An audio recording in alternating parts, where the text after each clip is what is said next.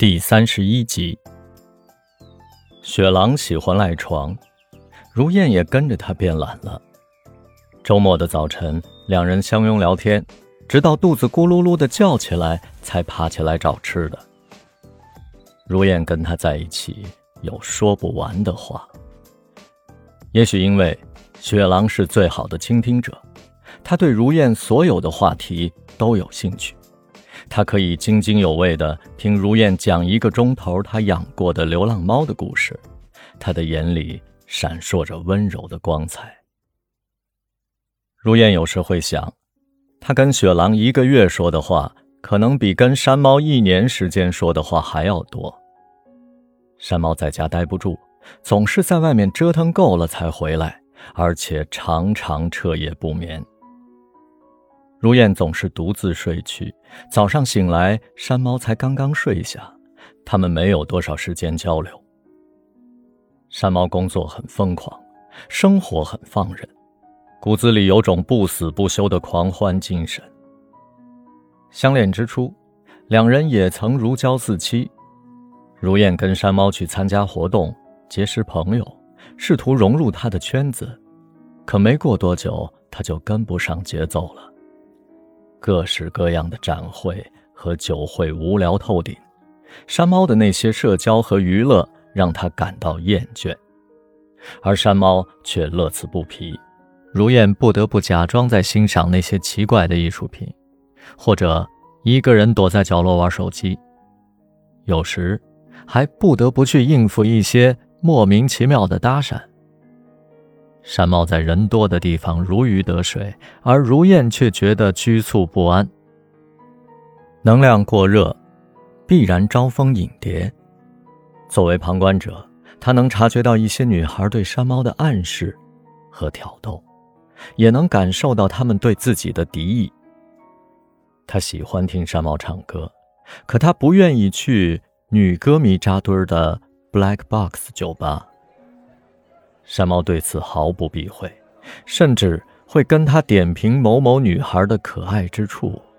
那种自信和坦诚，简直让他为自己的疑虑感到羞愧。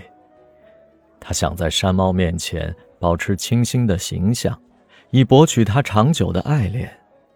所以，他不能善妒，也不能易怒，绝不应该为小事抓狂。所有的猜忌和哀怨。就只能独吞，纠缠在绵绵不绝的噩梦里。某些半睡半醒的时刻，山猫一言不发地跟他亲热。山猫的情欲旺盛的像熊熊烈火，它孜孜不倦地探索，频繁地转换着姿势，让如燕觉得这是一场行为艺术。与他登上顶峰之后，如燕想跟他一起看看风景。但他很快就会寻找到新的兴奋点。他从床上跳下去，逃出狭小的空间，像一只拴不住的猫，转眼不知去向。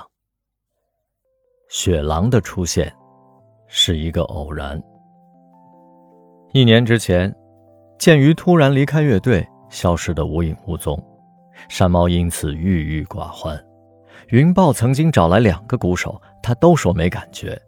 云豹非常恼火，人家有手艺有诚意就可以慢慢磨合，又不是谈恋爱，要什么感觉啊？反正瞅见他们，我就不想张嘴。如燕从没见过山猫那么低落，茶饭不思，连音乐都不听了。圣婴四处发小广告征集鼓手，还真有人上门应征，雪狼就是其中之一。那一天。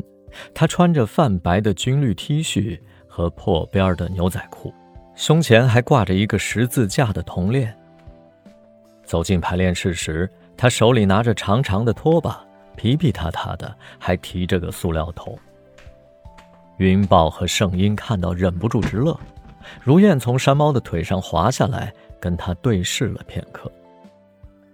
雪狼吊着常年熬夜的黑眼圈，眼神忧郁深沉。像一只来自荒原的狼。他对自己的介绍只有几个字儿：“雪狼，三十一岁，北漂。”云豹问他：“以前玩过乐队没有？他的回答也很简短：咸阳市，石屯中学鼓号队。一旁的圣婴听到这话，立马喷出了一口可乐。